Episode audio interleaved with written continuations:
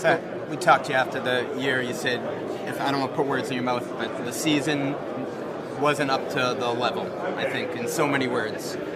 As we sit here now, how do you feel you've closed the gap to get where you want to go? Yeah, well, we'll see. Know, we'll see. How, how, much how much pressure do you put on yourself when you when you have a year that maybe you're not happy with?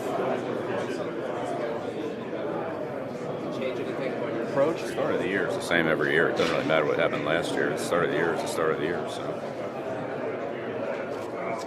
I did the best job I can this year, just like I did last year, and the year before that, and the year before that, and the 20 years before that, and the 20 some years before that. So I'll do the best I can. Sure, not everybody will be happy with it. but I'll do the best I can. Bill, before you fly, you've talked in the past about how media is a conduit to the fans, between the team and the fans. If, if you do you have any, would you say anything to the fans right now as to where the team sits and, and what you're trying to put together, what would you say to them right now if they were listening to this? Long way to go. It's March. We, we play in September. A long way to go. A lot of work to do. And, and what what would you say to them to give them a reason to be optimistic for what's ahead for the Patriots?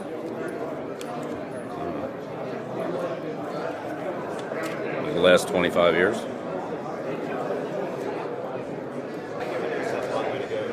about the groundwork you've laid thus far?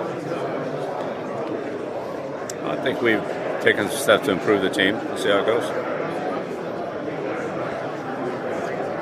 You don't really have a spot anywhere on the roster to the untrained eye where you say, okay, they just don't have somebody at that spot who can can go on the field if there were a game Sunday, which there is not.